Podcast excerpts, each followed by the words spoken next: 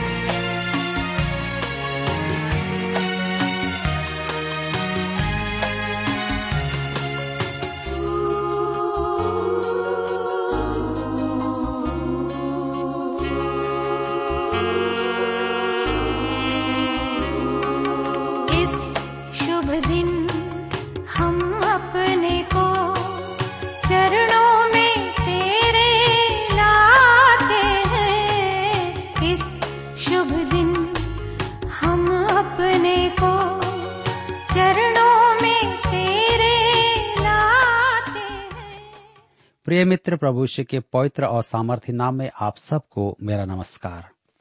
मैं कुशल पूर्वक हूँ और आशा करता हूँ कि आप सब भी परमेश्वर की दया से कुशल पूर्वक हैं और आज फिर से परमेश्वर के वचन में से सुनने और सीखने के लिए तैयार बैठे हैं।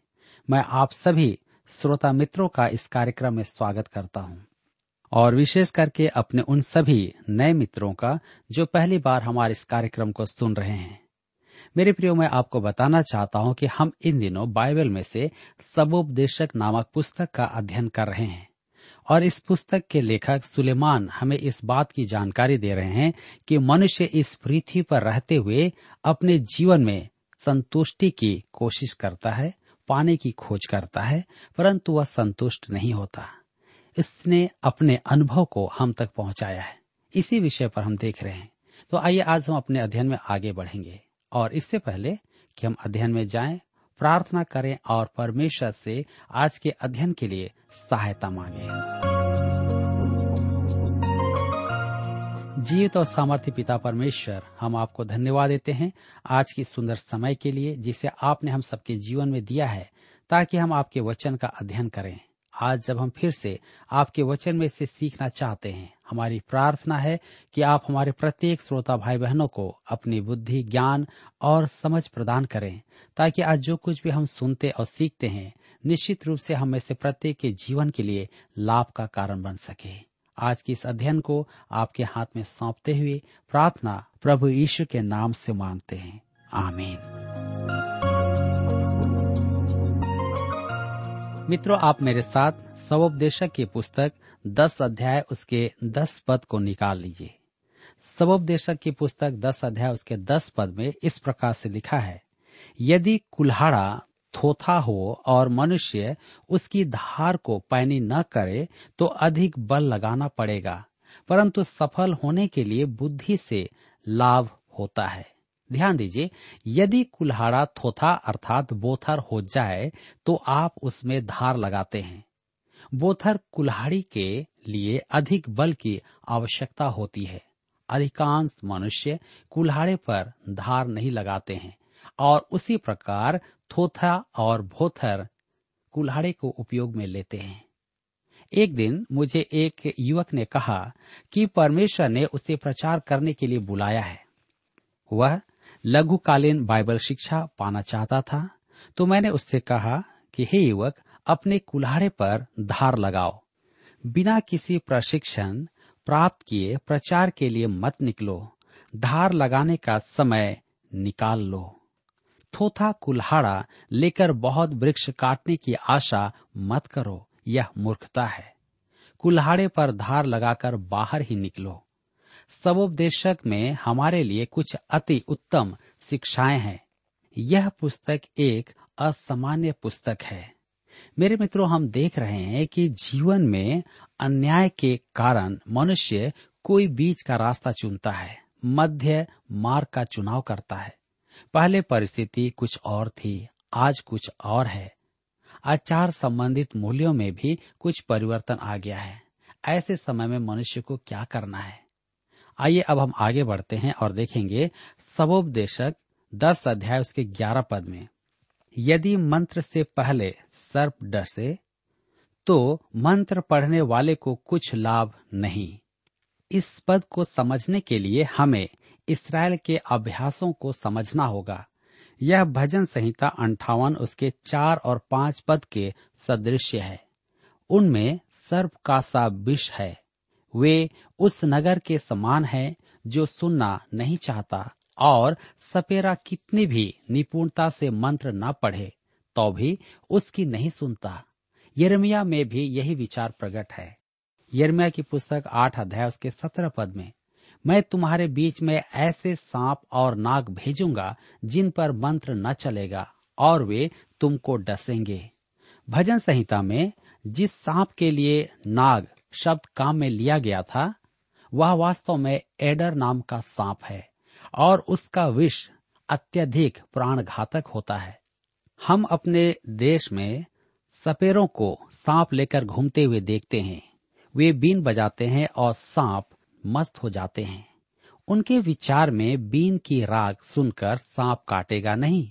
अब, यदि मेरे सामने सांप आ जाए और मेरे पास बीन हो तो मैं बजाता ही चला जाऊँगा। परंतु एक समय ऐसा आएगा कि सांप ही काट लेगा और सांप काटने का अर्थ है मृत्यु। मेरे विचार में यहाँ सांप का अर्थ है विश्वासघाती, जैसे यहूदा इस्क्रियोती।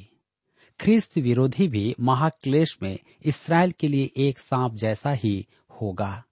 मेरे प्रियो, कलिसिया के सदस्यों के मध्य भी आपको कुछ ऐसे लोग मिलेंगे जो असत्य बातें कहते हैं। यदि मंत्र से पहले सर्प डसे तो मंत्र पढ़ने वाले को कुछ भी लाभ नहीं। विश्वासघाती आपके साथ मित्रता का स्वांग रचेगा, परंतु एक दिन डस लेगा। चाहे आप उसके साथ कितनी भी भलाई क्यों न करें। दाऊद का परम मित्र अहितोपेल जब उसका साथ छोड़कर अफसलोम के साथ हो गया था, तब दाऊद का दिल टूट गया और उसे बहुत अधिक दुख हुआ था। मेरे विचार में, अबशालोम के विद्रोह के बाद दाऊद टूट गया था। इस समय तक मेरे विचार में दाऊद जैसा कोई राजा नहीं हुआ था, विशेष करके उसकी युवावस्था में। अबशालोम के विद्रोह के बाद दाऊद बूढ़ा हो गया था और वह भजन पचपन में वह अपना दिल खोलकर रख देता है और हम यह चित्रण को देखते हैं। सुलेमान कहता है कि ऐसी दुर्घटना की संभावना में हमें अत्यधिक सावधान रहना है। मैं कहना चाहता हूँ कि यह आज एक औसत मनुष्य का सिद्धांत है। वह सदाचारी है जो मार्ग के मध्य में चलता है। उसे सतर्क किया गया है कि किससे सावधान रहे, क्योंकि वह अपनी बात को बदल देगा। अतः जब श्री सदाचारी इन लोगों का सामना करता है, तब वह उनके प्रति अति मधुर स्वभाव प्रकट करता है। परंतु शब्दों को काम में लेते समय वह अति सावधान रहता है। मेरे प्रियो, हम कभी कभी सोचते हैं कि हम ऐसे मनुष्यों को जो सच्चाई को विकृत करते हैं, उन्हें बताएँ कि वे जो कर रहे हैं, वह अच्छा नहीं है। परंतु मेरा अनुभव यह है कि यदि आपने उन पर उंगली उठाई तो आप पर अत्यधिक विषैला आक्रमण किया जाएगा। क्योंकि उन्हें पता है कि वे क्या कर रहे हैं। सबोपदेशक की पुस्तक दस अध्याय उसके बारह पद में हम पढ़ते हैं। बुद्धिमान के वचनों के कारण अनुग्रह होता है, परंतु मूर्ख अपने वचनों के द्वारा नष्ट होते हैं। मूर्ख अपने वचनों के द्वारा नष्ट होता है, और वे जो उसके साथ हैं, वे भी। यही कारण है कि मित्र बनाने में सावधानी की जाए। मित्रों का चयन सावधानी पूर्वक करना चाहिए। जब मैं स्कूल में पढ़ रहा था, तब मैंने नए आने वाले विद्यार्थियों को सदा एक ही बात कही, यहाँ आप मित्र बनाएँगे, जो सारा जीवन आपके मित्र होंगे। आपको यहाँ अपना जीवन साथी भी मिलेगा और कुछ को मिला भी। अतः मित्र बनाने में अति सावधान रहें। कुछ लोग गलत मित्र का चुनाव करते हैं और इसके कारण उनके जीवन में परेशानियाँ आ जाती हैं। मेरे एक मित्र ने मुझे बताया कि उनकी बेटी जब कॉलेज में गई, तब उसने उसे भी यही सलाह दिया। मैंने उससे कहा कि उसे अपने जीवन का सबसे महान अवसर प्राप्त होगा कि वह मित्र बनाए, परंतु बनाने में उसे अत्यधिक सावधान रहना है। कुछ लोग आपको नाश करने का प्रयास भी करेंगे। कुछ लोग सांप के समान होते हैं। यदि आप उन्हें प्रसन्न करें तो वे आपके साथ अच्छे रहेंगे, परंतु उनके साथ व्यवहार करने में अति सावधान रहें। यह एक अच्छा परामर्श है, मेरे प्रियो, परंतु यह मध्यम वर्ग है। कहने का मतलब है कि यह बीच का रास्ता है। सबोपदेशक की पुस्तक दस अध्याय, उसके तेरह और चौदह पद में हम पढ़ते हैं। उसकी बात का आरंभ मूर्खता का और उनका अंत दुखदायी बावलापन होता है। मूर्ख बहुत बातें बढ़ाकर बोलता है तो भी कोई मनुष्य नहीं जानता कि क्या होगा, और कौन बता सकता है कि उसके बाद क्या होने वाला है। यह सच है। आपने देखा होगा कि सामूहिक वाद विवाद में एक दो ऐसे मनुष्य होते हैं जो बातूनी होते हैं। वे बहुत अधिक बोलते हैं, परंतु उनकी बातें अधिकतर मूर्खता की ही होती हैं। और अन्य सदस्य यही आशा करते हैं कि वे चुप रहें तो अच्छा होगा। इसी कारण मैं ऐसे वाद विवाद सत्र के पक्ष में नहीं रहता हूँ। मैं आम तौर पर प्रश्न लिखकर माँगता हूँ, अन्यथा कोई न कोई बकवादी व्यक्ति समस्या खड़ी कर देता है। ऐसों को कहा जाता है, उनका मस्तिष्क मुँह चलवाता है और फिर शांत हो जाता है। सबोपदेशक दस अध्याय के पंद्रह पद में लिखा है, मूर्ख को परिश्रम से थकावट ही होती है। यहाँ तक कि वह नहीं जानता कि नगर आज हम कहते हैं, मूर्ख नहीं जानता कि वर्षा से कैसे बचे। सबोपदेशक दस अध्याय के सोलह पद में लिखा है, हे देश, तुझ पर हाय, जब तेरा राजा लड़का है और तेरे हाकिम प्रातः काल भोज करते हैं। वे अपनी प्रजा का उचित प्रशासन करने और देश के लिए आशीष होने की अपेक्षा भोग विलास में लीन रहते हैं। और यही कारण है कि उसकी प्रजा भी नाश हो जाती है। सबोपदेशक दस अध्याय के सत्रह पद में लिखा है, हे देश, तू धन्य है, जब तेरा राजा कुलीन है और तेरे हाकिम समय पर भोज करते हैं और वह भी मतवाले होने को नहीं, वरन बल बढ़ाने के लिए। हमारे देश की एक बड़ी समस्या है शराब पीना। आज हमारे देश में लाखों शराबी हैं। यह चेतावनी का विषय है। हे देश, तू धन्य है। जब तेरा राजा कुलीन है और तेरे हाकिम समय पर भोजन करते हैं और वह भी मतवाले होने को नहीं, वरन बल बढ़ाने को। सबोपदेशक दस अध्याय के अठारह पद में लिखा है आलस्य के कारण छत की कड़ियाँ दब जाती हैं और हाथों की सुस्ती से घर चूता है। यह आलस का दोष है। काम करने से इनकार। आज यह हमारे देश का अभ्यास बनता जा रहा है। आज का आम अभिवादन है आराम से। जैसे लोग कहते हैं, नमस्कार। आज लोग कहना चाहते हैं, आराम से। और शुभ दिन। अर्थात काम कम मस्ती अधिक। आगे हम पढ़ते हैं सवोपदेशक दस अध्याय के उन्नीस पद में, भोज हँसी खुशी के लिए किया जाता है और दाख मधु से जीवन को आनंद मिलता है और रुपयों से सब कुछ प्राप्त होता है। ध्यान दीजिए, अधिकांश धनवान मध्य मार्ग में हैं। वे मुक्त विचारक और रूढ़ीवादी एक साथ होना चाहते हैं। बीच का रास्ता निकाल करके जीवन जीना चाहते हैं। तब हम देखते हैं सबोपदेशक दस अध्याय उसके बीस पद में लिखा है, राजा को मन में भी शाप न देना, न धनवान को अपने शयन की कोठरी में शाप देना, क्योंकि कोई आकाश का पक्षी तेरी वाणी को ले जाएगा और कोई उड़ने वाला जंतु उस बात को प्रकट कर देगा। राजा को मन में भी शाप न देना। मेरे विचार में शासकों का व्यंग चित्र बनाना उचित नहीं है। पहला पत्रस की पत्री दो अध्याय उसके सत्रह पद में, पत्रस कलिसिया को आदेश देता है कि राजा का सम्मान करे। जी हाँ यह हर एक मनुष्य के लिए उचित है कि अपने अधिकारी का सम्मान करे। मेरे मित्रों, यहाँ पर आज अध्याय दस समाप्त होता है और अब हम अपने अध्ययन में आगे बढ़ेंगे और अध्याय ग्यारह से अपने अध्ययन को जारी रखेंगे। यह अध्याय सदाचारी को एक अति उत्तम वरन सर्वोत्तम मार्ग सुझाता है, क्योंकि वह एक जन स्वीकार्य जीवन जीना चाहता है और मध्य मार्ग में रहना चाहता है। न गर्म, न ठंडा, न दाहिने, न बाएँ। तो आइए आप मेरे साथ पढ़िए सबोपदेशक ग्यारह अध्याय, उसका एक पद। अपनी रोटी जल के ऊपर डाल दे, क्योंकि बहुत दिन के बाद तू उसे फिर पाएगा। ध्यान दीजिए, भलाई करने से मत डरो, चाहे प्रतिफल प्रति में विलम्ब हो। कहने का मतलब है कि प्रतिफल प्राप्त करने में देरी हो जाए, फिर भी आप भलाई करने से पीछे न हटे। सबोपदेशक ग्यारह उसके दो पद में लिखा है, सात वरन आठ जनों को भी भाग दे, क्योंकि तू नहीं जानता कि पृथ्वी पर क्या विपत्ति आ पड़ेगी।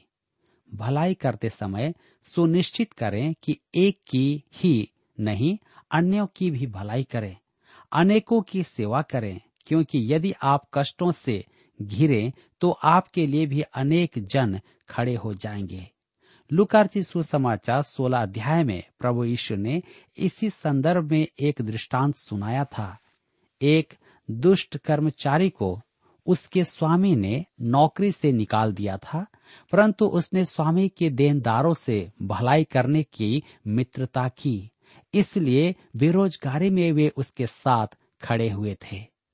सबोपदेशक ग्यारह अध्याय के तीन पद में हम पढ़ते हैं, यदि बादल जल भरे हैं, तब उसको भूमि पर उंडेल देते हैं, और वृक्ष चाहे दक्षिण की ओर गिरे या उत्तर की ओर तो भी जिस स्थान पर वृक्ष गिरेगा, वहीं पड़ा रहेगा। वर्षा की शंका हो तो छाता अवश्य साथ में रखें। पेड़ गिर जाता है तो उसे कठिनाई से हटाया जाता है। उसके कहने का अर्थ क्या है? किसी भी काम को करने से पूर्व सोच विचार करके ही काम करना, अर्थात योजना बना लें, क्योंकि काम आरंभ हो जाने पर उसमें बदलाव लाना कठिन होगा।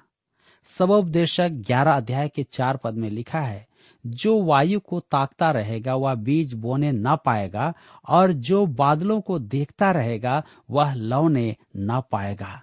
अर्थात काम कैसा भी हो, बुद्धिमानी से करें। बीज बोते समय वायु थमने की प्रतीक्षा करें। कटनी के समय वर्षा की संभावना होती है तो कृषक फ़सल नहीं काटता है।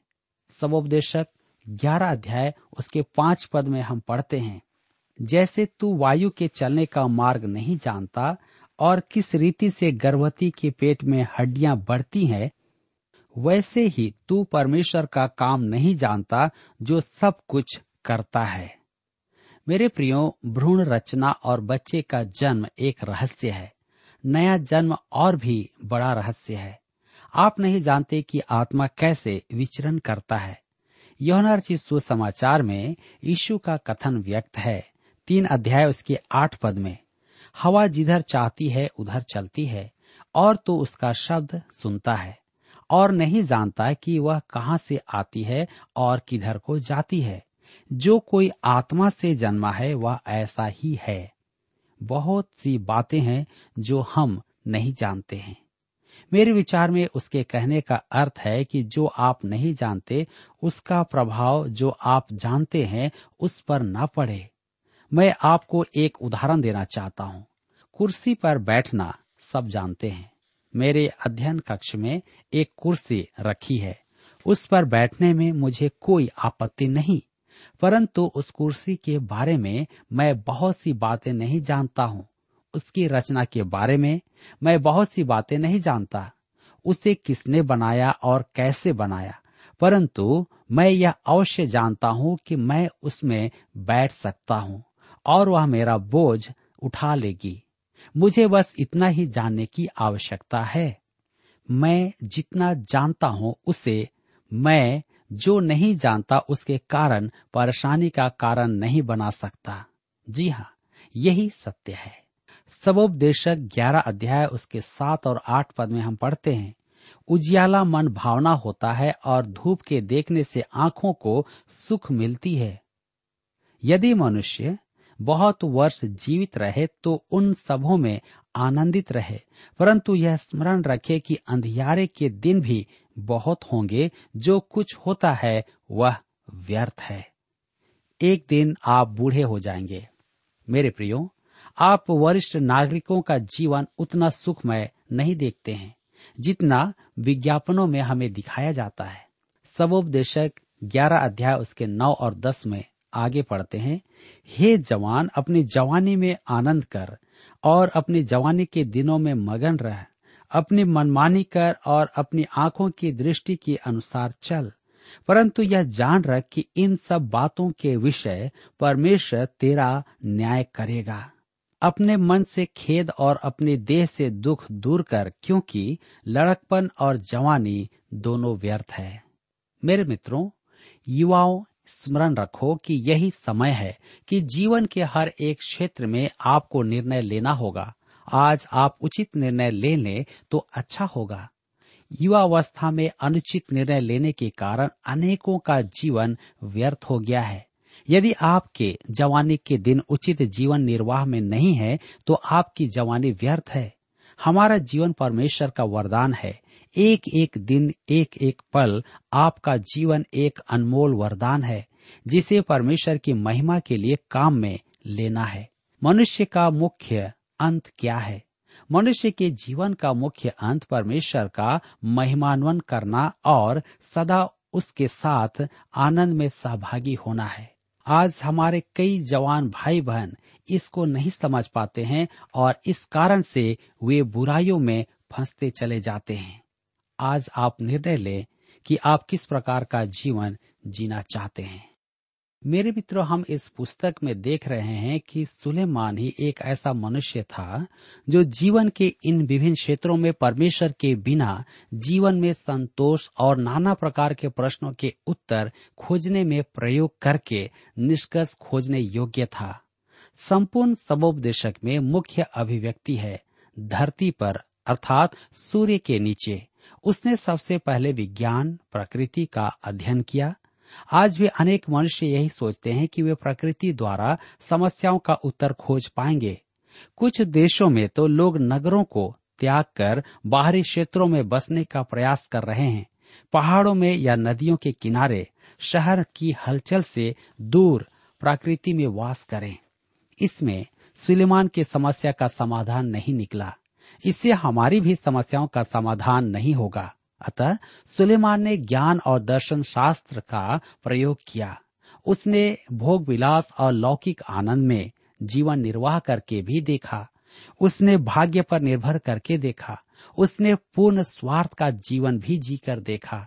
उसने धर्म के काम करके भी देखा तो पाया कि वे केवल रिक्त स्थानों की पूर्तियाँ हैं।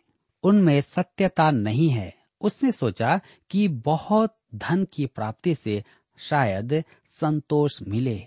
परंतु सब व्यर्थ था। फिर उसने सोचा कि सदाचारी जीवन शायद मन में संतोष उत्पन्न करे। परंतु उसने यह भी देखा कि यह भी निरस्ता का ही जीवन है। मेरे विचार में आज युवा वर्ग के विद्रोह का कारण भी यही है। अब सुलेमान अपने अंतिम निष्कर्ष पर आता है, जो इस अध्याय में दिया गया है। बुढ़ापे का चित्रण एक कविता है।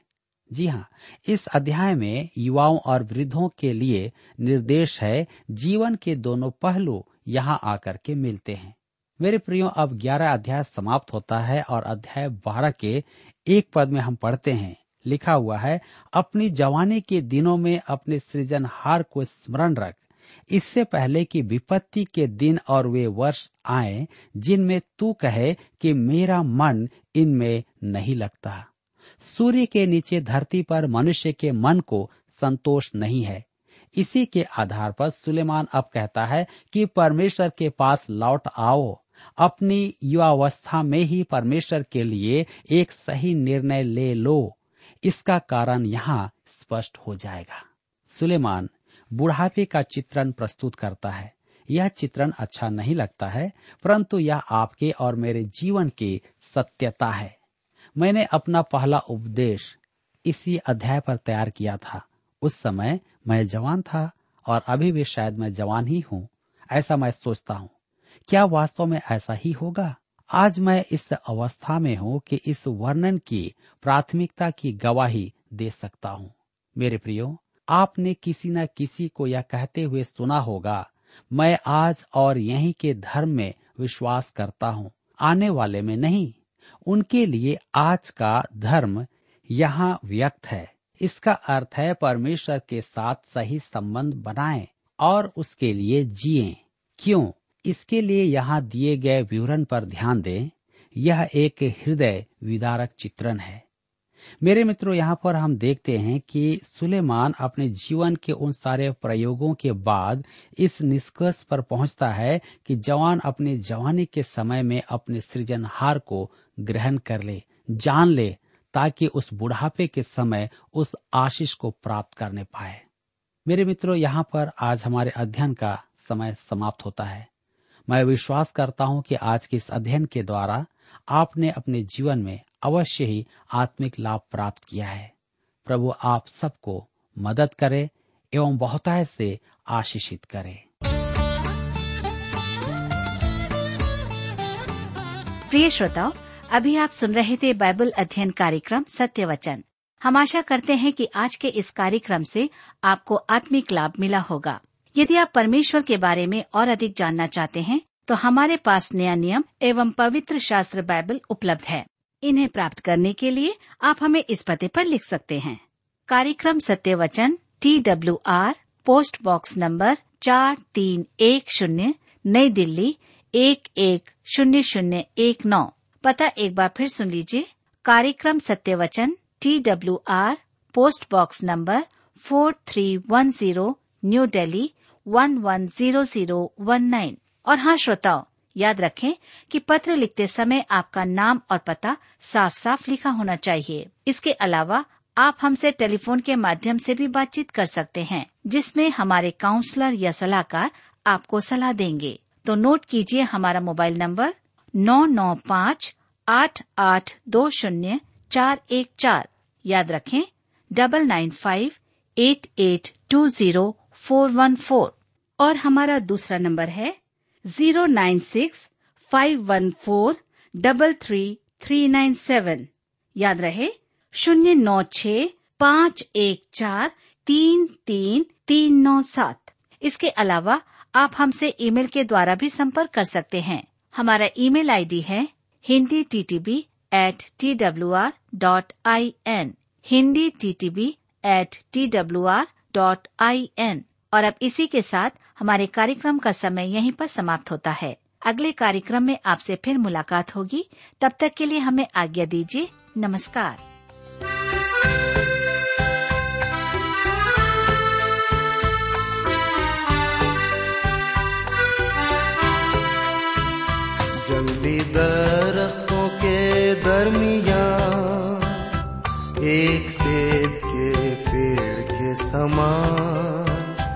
जंगली दरख्तों के दरमियान एक सेब के पेड़ के समान।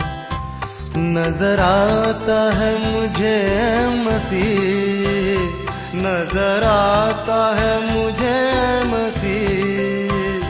सारे संतों के बीच में तू, सारे संतों के बीच